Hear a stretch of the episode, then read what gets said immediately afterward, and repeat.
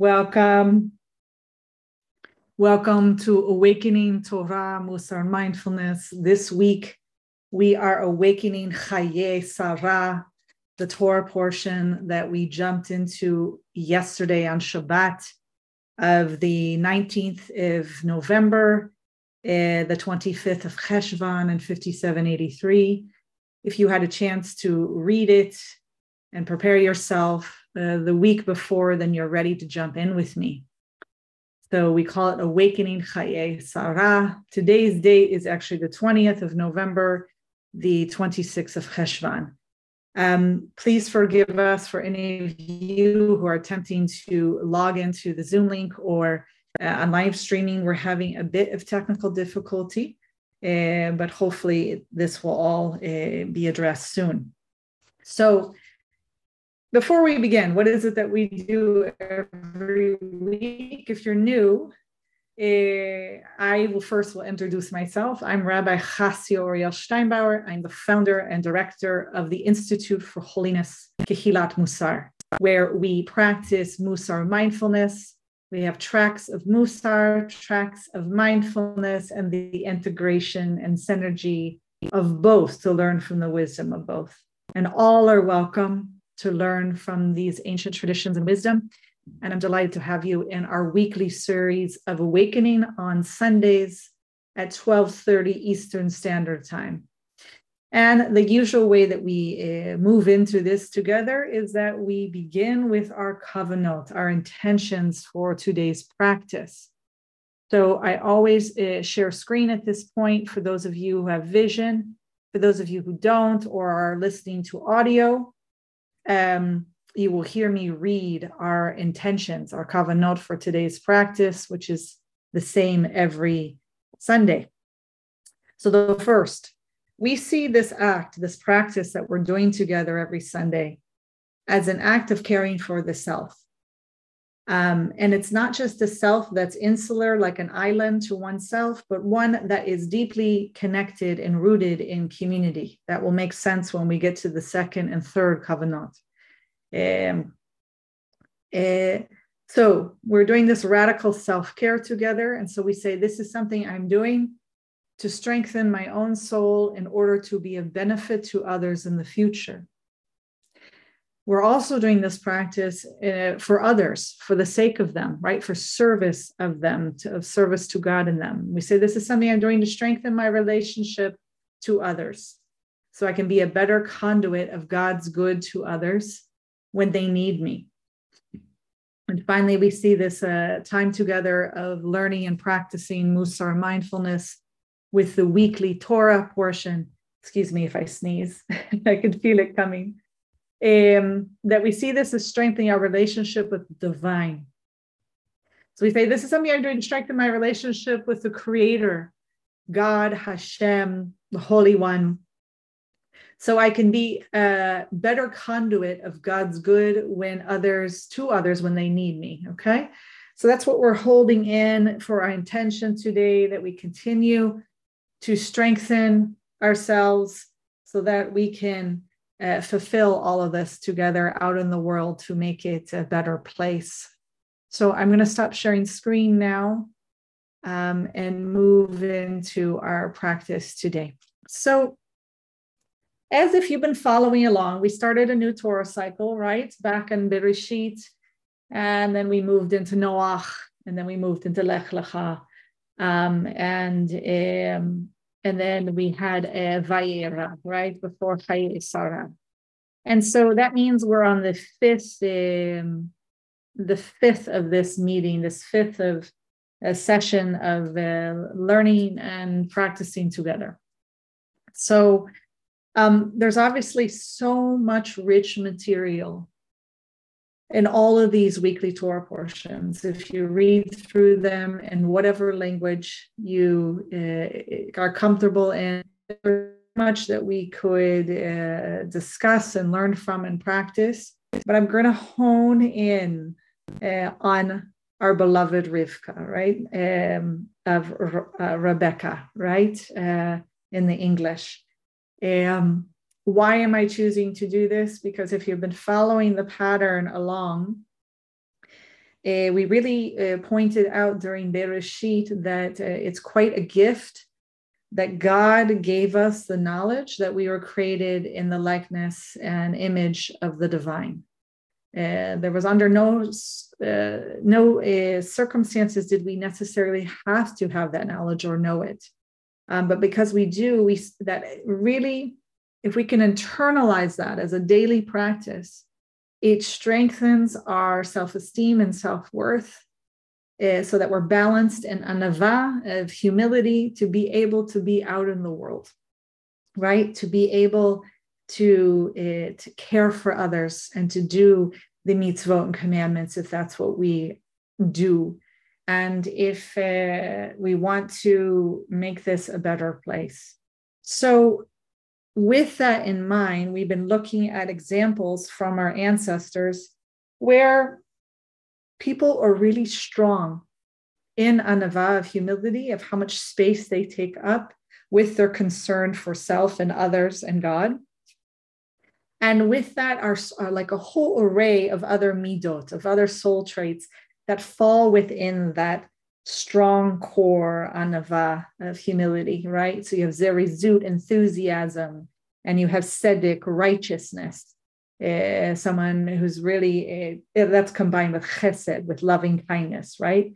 And so you have this uh, this beautiful setup where you're starting to see these other midots like uh, uh, the spokes of a of a of a wheel on a on a bicycle, right? Uh, and you can begin to see as long as you have that strong core of knowing that you are a child created in the image and likeness of the divine, it really uh, sends out these sun rays of strengthening the other midot. So we're going to jump into uh, this beautiful person, our beautiful ancestor, who um, becomes selected uh, to uh, serve and be uh, as the spouse of Yitzhak, the son of Abraham. So you may recall back in um, Vayera that we ended with um, Abraham, our beloved ancestor, being commanded to take his son Yitzhak and to offer him as a sacrifice uh, in a certain location. And uh, that sacrifice, of course, gets uh, um, changed to a ram and the whole thing is kind of understood as a test in some form of Abraham. Um, nothing really gets discussed in the Torah of what that was like for Yitzhak, uh, what that was like for Sarah, his mother, either knowing about it or hearing about it after, afterwards. This is in the Torah itself. There are midrashim, a rabbinic exegesis texts that expound upon this, but we're left with Yitzhak leaving one direction uh, last week and Abraham going another direction. All right.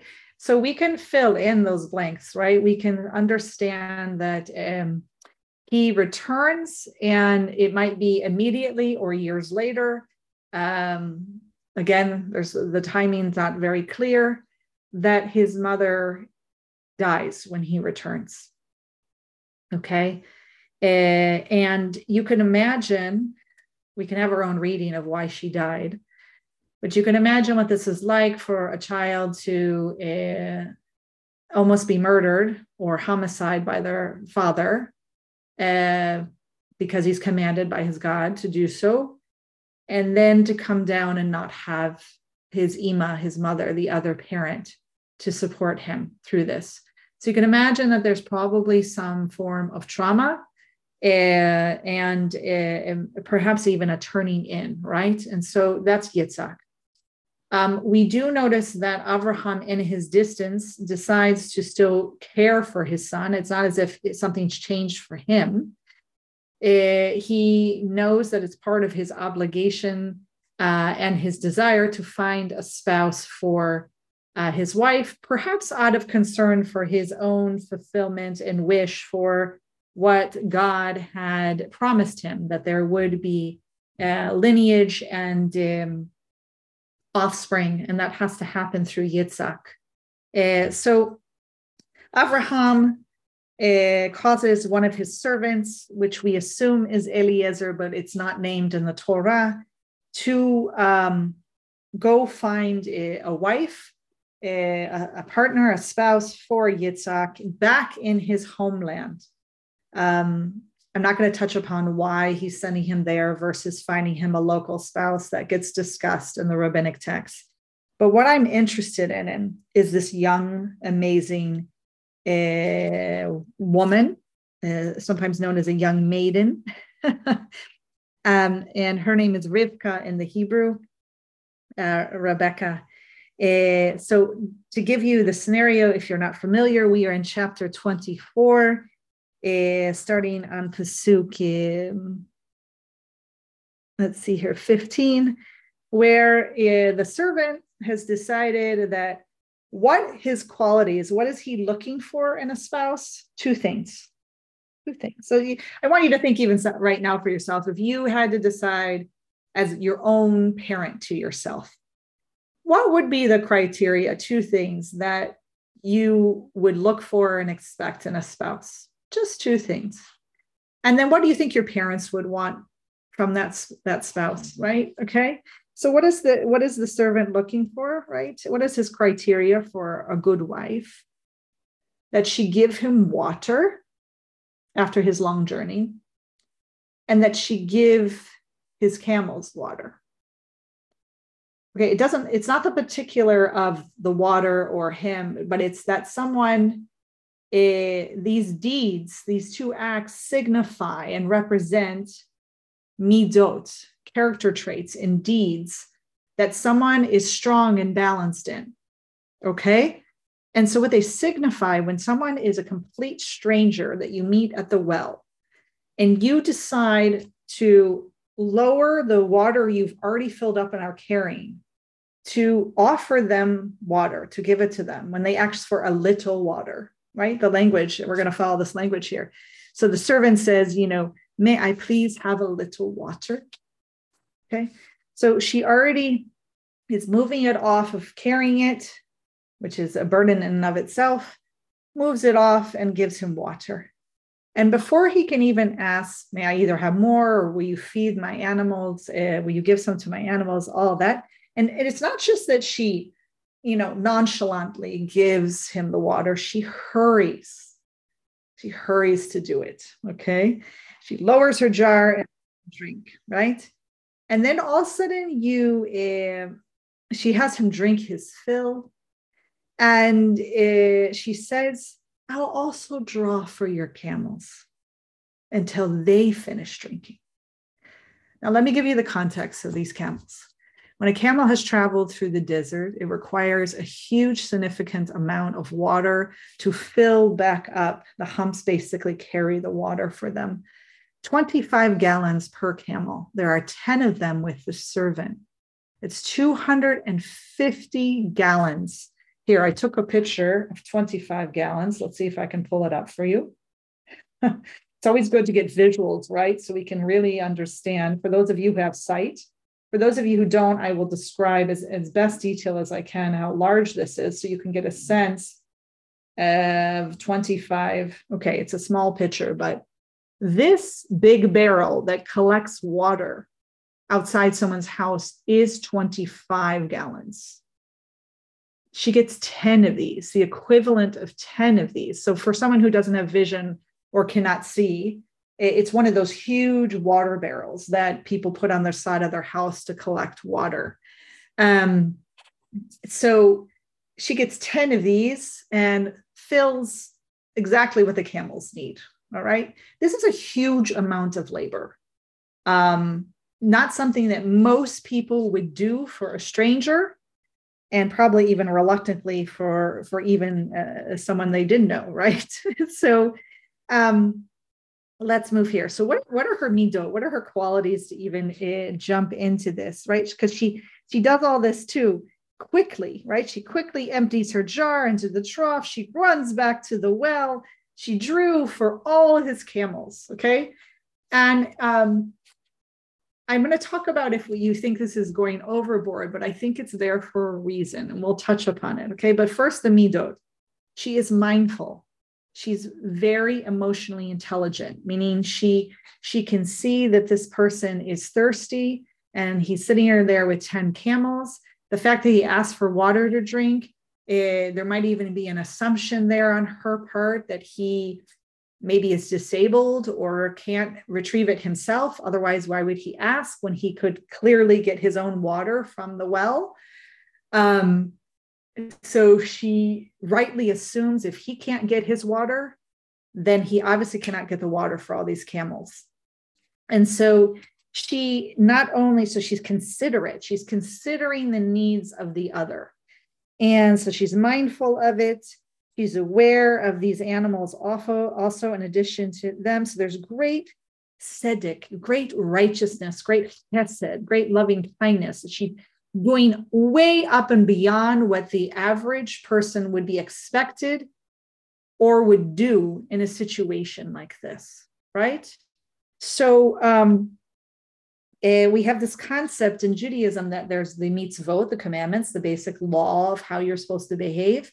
And then there are those who behave like Avraham, who basically go up and beyond the, the, the law uh, we call that chesed or tzedek, uh, loving kindness or righteousness.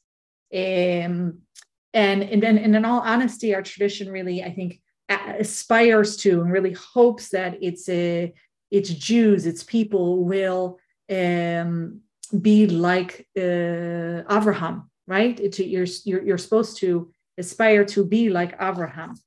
And so um, I think uh, um, this is what we're witnessing here. So let's just let's just delve into this quickly right here. Before we do, because she's kind of amazing, right? She has this is not her only midot, right? She has a ton of zerizut, of enthusiasm, right? Uh, there's no tearing, uh, you know, like holding back or um, being. There's no laziness. She's quick acting. She's in alignment with her values. Um, and so immediately if you've been following along you should think well this reminds me of a certain ancestor. Like who else is quick to get up to perform mitzvot or go above and beyond what's expected? So immediately you should think of Avraham, right? Yitzhak's father. Um, so he's obviously someone who got up and went when god commanded him to go leave his country his uh, where his family lived uh, and, and leave his father's house and go to a land that he is foreign to him that he that he will be a ger vetoshav. He will be an alien a foreigner um, in this new location. He just gets up and goes right? So what else did he do this for if you might recall? He did this with the same type of behavior when he found out his nephew Lot had been kidnapped by the five kings taken completely very far north, the equivalent of Syria today. And he went and and and fought them in a war and redeemed the captive, which is a huge mitzvah, right? But this is way above and beyond what the average person would do, right?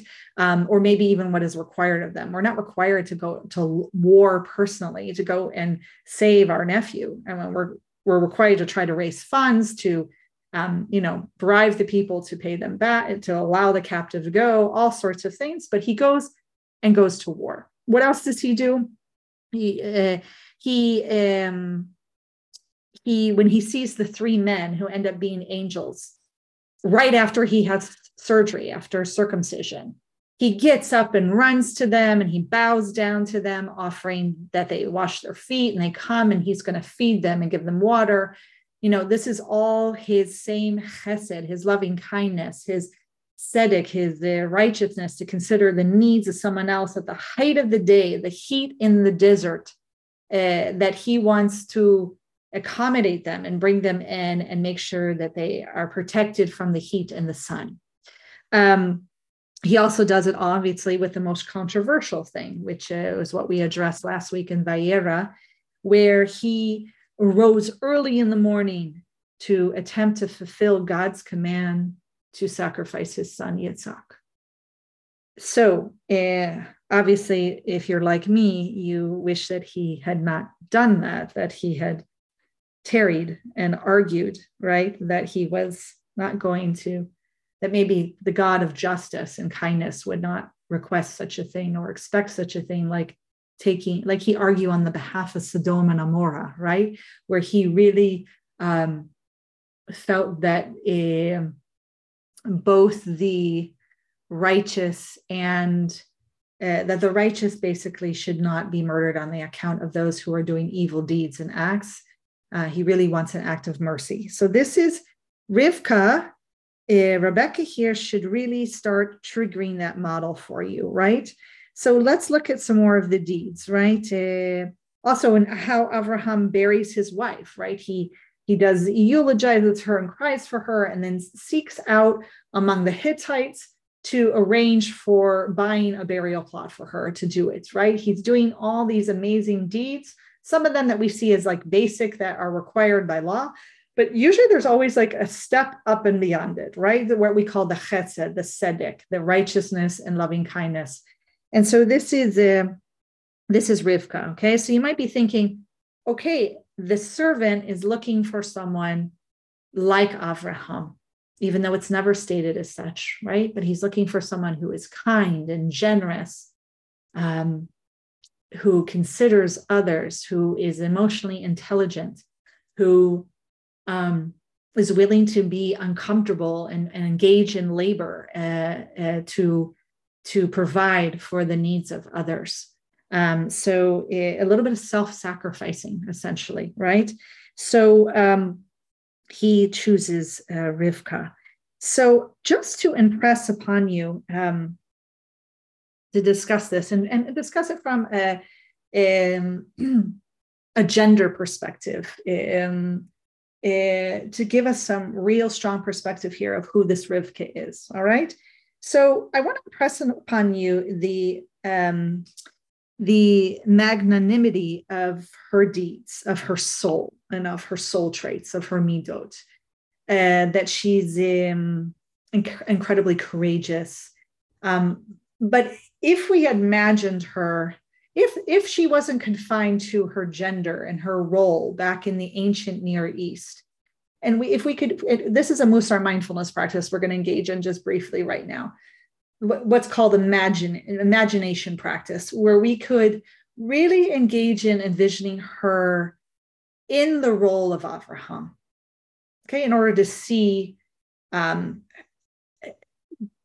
we're going to learn how amazing she is okay? So let's picture rivka. Rivka, rivka gets the call from god. This is a new version of the torah she gets the call from god to get up leave uh, Betuel uh, her her abba her father uh, leave Lavan, her her brother, or um, and get up, leave her land and her family's home, and go to listen to this voice in a new land, right? To follow the commands. She goes.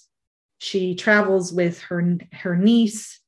Um, her niece and her have to part because they have too many cows in common.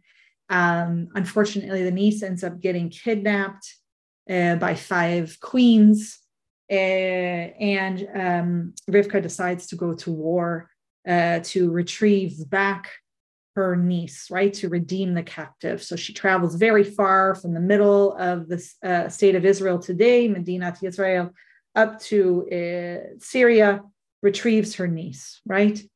Uh, and then she um, she uh, undergoes a covenant, a sort of a brit, not a brit milah, obviously, but something that requires uh, her to have some change in her body uh, to mark that relationship. And um, she's recovering from that surgery, and three women come in the heat of the day, women angels, where she runs to them and is bowing, even though she's recovering from surgery. Um, she has them cleanses their feet, feeds them. She instructs her her spouse, her husband, perhaps uh, the other servants, to prepare the food and the water. She does all that. Uh, does it with enthusiasm, and then, of course, uh, she, um, you know, is commanded to sacrifice her only daughter, her beloved daughter, her one, even though she's had another daughter who uh, went off, uh, was essentially kicked out of the family. and she uh, does that. She gets up early in the morning to do that. So this might sound absurd, or it might make some of you uncomfortable listening to this, but others, it might be really amazing and exciting to listen to. Wow, like I've never pictured this. I never imagined this, right? But this is Rivka, right? And so I want us to know that sometimes we're stuck, especially in a text, in the gender role in which we're born, right? That she could never do those things because women weren't allowed to do those things back then. And God was not calling to women to leave their land to do such things, um, probably because of the gender roles, right? Like a woman is, is not to leave the household. Um, so, which makes it all the more painful when Hagar is actually kicked out because she's a woman who's by herself, isolated in the middle of the desert okay, with a child. So um, I think that's why we have a story now that seems so out of proportion that someone would feed someone, give a stranger water. That that we can understand maybe, but then to go and get 250 gallons of water to feed their camel to to make sure their their camels are hydrated also it seems way up and beyond, right? But we need a story like that to be come across if you're paying attention and reading it slowly. We need that absurdity in order to kind of wake us up to how special and amazing Rivka is in her being, and her soul, and in her midot of tzedek and chesed, of righteousness and loving kindness. That she really is this uh, a person of, of generosity and kindness and um, courage and bravery. Um, someone full of anava, of balanced humility. She takes up her proper amount of space. She does it with zerizu, with enthusiasm and joy. She's running around crazy. I can just picture her as a as a young girl, young woman, um, you know, excited about life, excited about meeting this new person. Uh, she really is a religious role model. And had she been a man, we would be praying today, not just Elohe Avraham, we would be saying Elohe Rivka. And I know that we add her in the more liberal communities, add this into her prayer, but I'm talking about an all prayer. That had she been a male, she would have been included in the patriarchs, right? In the avotenu, in our forefathers and our patriarchs and our um, fathers. So uh, I don't I want I don't want you to shortchange her. I want you to realize how important she is to who we want to emulate, but who she is to our ancestors, and um, why she's so she's just and why why do we need an, an Avraham replacement? Well, Abraham obviously is aging and about to die soon. But we also need an Abraham replacement because Yitzhak will never be able to be that inner Abraham. Not that he should, no one should necessarily be a, a, a, exactly like their parent, right? They need to be their own person, their own temperament, their own personality. But he, through that trauma that he survived and then the trauma of losing his mother right afterwards right he is not able to be enthusiastic and uh, other oriented um, and uh, you know he does so you know a lot of people think that he doesn't do much right but he does he does something very important uh, i'll just quickly point out to you he is commanded never to leave the land of Israel. He doesn't leave, right? The land of Canaan. He fulfills his role. It might come across as passivity, but it's a quiet role, but it's extremely strong, meaning he knows his role is to remain there and to make sure that that next generation makes it. So Abraham obviously leaves the land of Canaan of Israel. He goes down to Egypt during the famine and returns Yitzhak is not to do so. Commanded not to. He knows his place, his role. He fulfills it. It's like a, it's like that quiet strength, right? And so it, eh, we're not going to get the um, the magnanimous uh, Avraham, right, in Yitzhak. Instead, we're um, going to witness that in the choice of the spouse, right? The servant seeks out an Avraham replacement. All right. Um, so um, that's what I want to impress on you. Um, I, eh, we're going to move into our guided meditation practice together.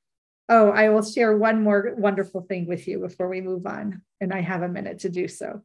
So, um, you know how I love Nechama Leibowitz, right? She's one of my uh, favorite teachers. And uh, for those of you who don't know her, she's a wonderful Torah scholar. May her memory be for a blessing. And um, he is she she brings just uh, she she approaches the Torah from a literary analysis in addition to the Chazal bringing the classic medieval rabbis that we learn a commentary from. Um, and listen to her here, just to impress upon you even more about Rivka, what's going on here. Uh, and we can apply this to our practice coming up. Okay. So the first example, when um, the servant comes and um, he's standing by the well, right? And she says the ordinary reaction, this is on page 225 of New Studies in Bereshit, Genesis, excuse me. And uh, she says the ordinary reaction, and I would say not even ordinary, the, the accepted, the basis of you shall cause no harm, right? The basis of what is hateful to you do not do to others, which we say is like the central precept of the Torah. If we're going to put it in one one idea, one word, one commandment, one one way of being from this coming from a discussion, obviously uh, from um, Hillel and Shammai, and then later Akiva, this idea of standing on one foot. If you could summarize the whole Torah, uh, you know, what is hateful you do not do to others. So here's the girl, the average girl, right? Which might be um, yourself or even me included, right? The ordinary reaction would be to the servant who just asked for a little bit water. You're standing by the well, help yourself to the water, right? Maybe in a kinder way. Are, are you able to go ahead and get the water from the well yourself? Like why, like, and, and, and of course the thoughts in the head would be like, why do I have to do this for you? Right. Okay. That's your ordinary person who doesn't want to cause harm, but it's not going to be bothered to go beyond that. Then it says there, there were plenty of girls going out to fetch water at that hour. That was the time when, when girls traditionally went out to get water. And then she says that she could imagine the average girl saying, Why pick on me? Right? When I've already replaced the jug on my shoulder. We know this from the Torah text. Pick another girl who's still holding the water jug in her hand. This is like passing responsibility some of our previous ancestors probably would have responded this way, right? I can even think of Cain, Cain doing this, right? or even Adam, like, you know, why are you why are you picking on me? Go ask one of the other girls. And then she says, eh, it, it goes on to say that uh, she has to do special effort to let down the brim of the water jug for him to drink and she would be justified in being annoyed, right? And tilt the jar yourself from my shoulder and drink. Don't bother me to do it yourself, right? Right? Don't bother me eh, when you could do it yourself, essentially. So again, this is the person who's at the basic level. I, am not going to cause harm to someone, but I'm not going to cause good to someone, right? That's up and beyond. That's the, le- the level of tzedek, of chesed, of righteousness and loving kindness. And finally, goes on to say um, her offer to give camels to drink obviously is way up and beyond anything we can imagine. And this is where we get this beautiful reading right here. She says, This man is obviously handicapped and cannot draw the water himself from the well and lower the jug. If he cannot give himself a drink, he most certainly cannot water his camels also. This would indicate her kindness to animals and not forgetting the thirst of them I think this is even more kindness than animals. This is kindness to the servant because she's trying to consider in her head why he can't actually handle the water himself, right? And so she gets this from her mindfulness practice. She's in alignment with her midot. It's and so that's such a beautiful reading that Nechama brings because it helps us in our practice, right? Where we are looking at in our practice of tzedek, of righteousness, where are we doing what's hateful to us we don't do to others okay? That's the basic level. It's a in theravada theravada buddhism you shall not do any harm right? You should try not to ha- cause harm and suffering. That's the basic level. What is the level beyond that? So for us who are practitioners of musar mindfulness we attempt to be on this path towards holiness. It is the path of tzedek of chesed. It is the path of rivka parts of avraham. What what is it that we're doing? We are trying to go above beyond that. We're trying to bring good to others not just not cause them harm right? Or not just do make sure that we don't do what's hateful to us to them. Okay that is the practice. Uh, that's going to also be our practice during the week. Uh, let me cover that before we move into our mindfulness meditation practice for today. Uh, again i told you that we're learning from rabbi uh, jamie arnold who has a wonderful practice called Torah Tamima. And uh, uh, we we look at a midah. We're going to uh, practice this tzedek, this righteousness of being kind to others, bringing goodness and kindness to others. Our mitzvah, our commandment, is going to be in service of another. So I want you to think daily as your kavanah, your intention. What is one way I can bring good to someone today? And pick a specific person, make it small. It's a Kabbalah, it's a practice. Pick something small that you can be successful at. Okay. And then the avodah, the service, is this intra-personal spiritual practice. This is going to be our mindfulness meditation today that you can practice daily. All right. So come to a, your upright position for your meditation practice. It can either assume one of the four postures traditionally that we do in mindfulness meditation. For those of you new to meditation, you can sit uh, either on the ground or in a chair. You can stand. You can do walking meditation or you can lie down. And I want you to begin by drawing yourself in, coming to awareness allowing yourself to settle and arrive. You may close your eyes if you feel safe, being held and grounded by holding your feet to the earth, knowing that you are here in this practice. Beginning with three deep cleansing breaths, inhalation and exhalation, and inhalation. Breathing in ease exhalation, compassion. This is a practice from Thai, from Thich Hanh, who says you breathe in ease and you exhale kindness and compassion. You are settling and arriving, leaving behind whatever preceded today, coming to your full attention to my voice, to your breath and body, whatever your anchor is for today.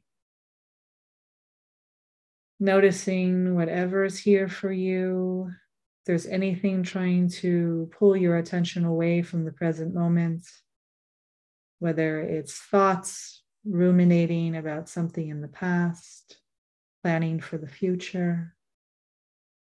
Maybe they're very strong emotions calling for your loving attention.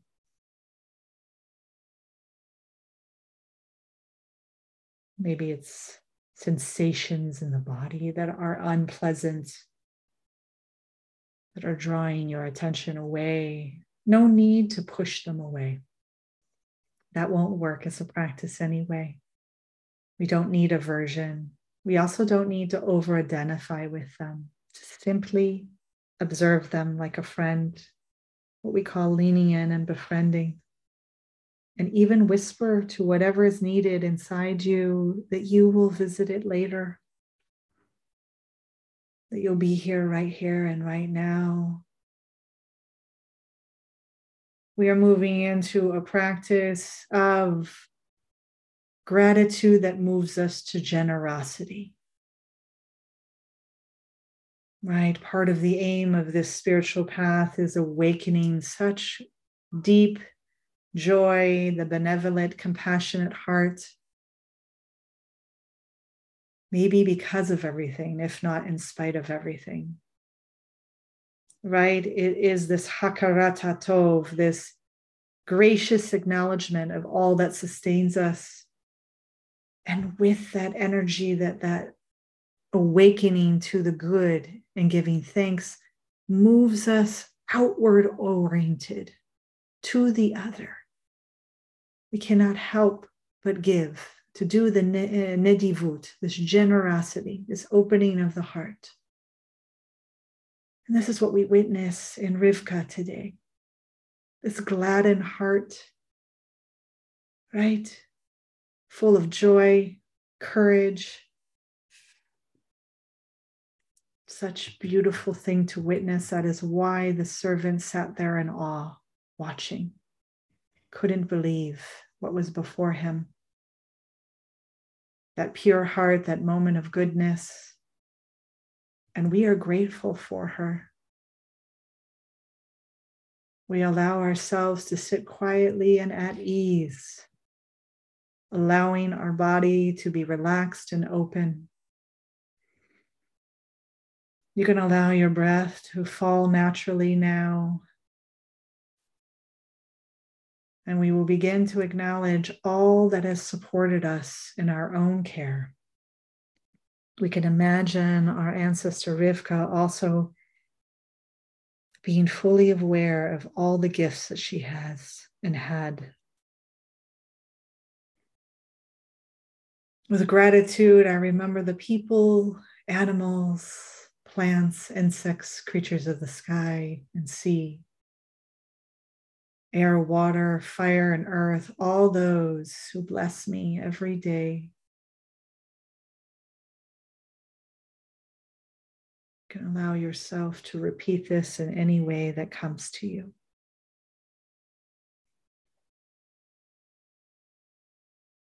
With gratitude, I remember the care and labor of a thousand generations of our ancestors and elders who came before us.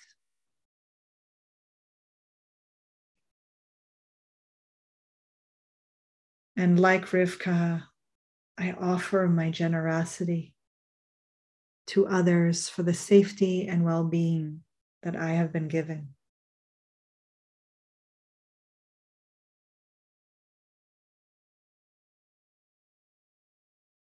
I offer my awareness, my consideration, my enthusiasm to help the other for the blessings of this earth that I have been given.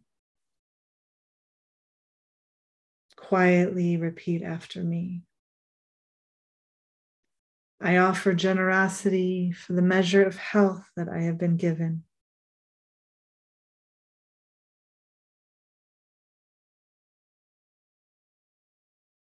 I offer generosity for the family and friends I have been given.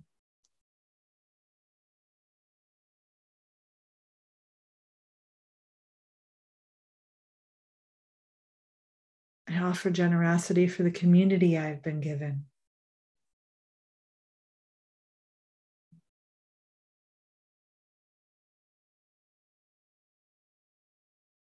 I offer generosity for the teachings and lessons I have been given.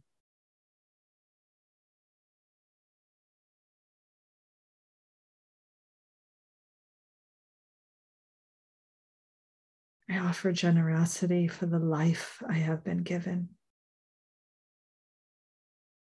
Think of the life force, the gratitude that Rivka arrived at that well with, that she was able to open her heart and hand so quickly with zerizut, with enthusiasm as she hurried to serve the other. Continue to breathe gently.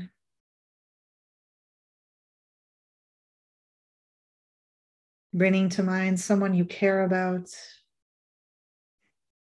Picture them, feel the natural joy for their well being. And with each breath, we will offer the following heartfelt wishes. May you be joyful. Think about how much joy Rivka caused the servant.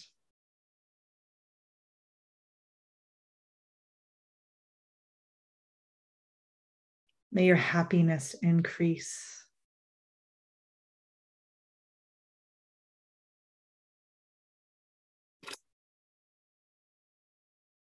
May you not be separated from great joy and well being.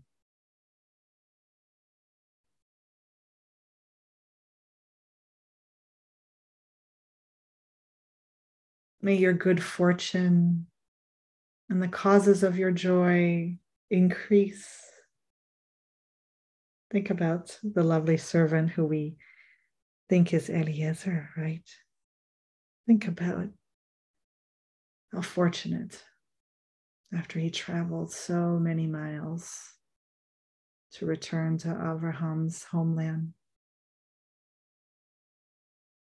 The joy he must have felt and experienced knowing he was returning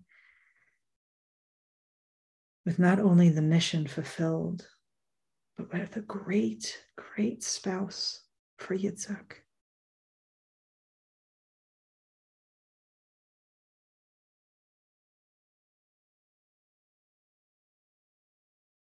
Each day in this practice, extend it to another person you care for and gradually open your meditation to include neutral people, difficult people, and perhaps even those you would consider an enemy until you can extend this generosity and gratitude to all beings everywhere.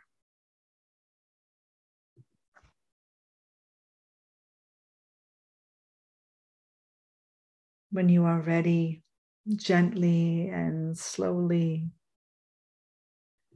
open your eyes if you have them closed join us back into this sacred space together that we've created. Bow to God or whatever divine presence you hold. Bow to your practice. Bow to your teachers. Bow for taking refuge in this community. I'm delighted to have you today. Thank you for taking time out of your day to engage in this practice and learning together.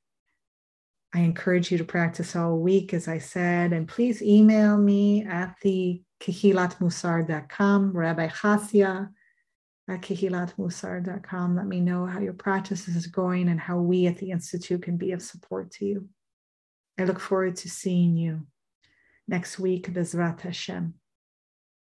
Take care of yourself.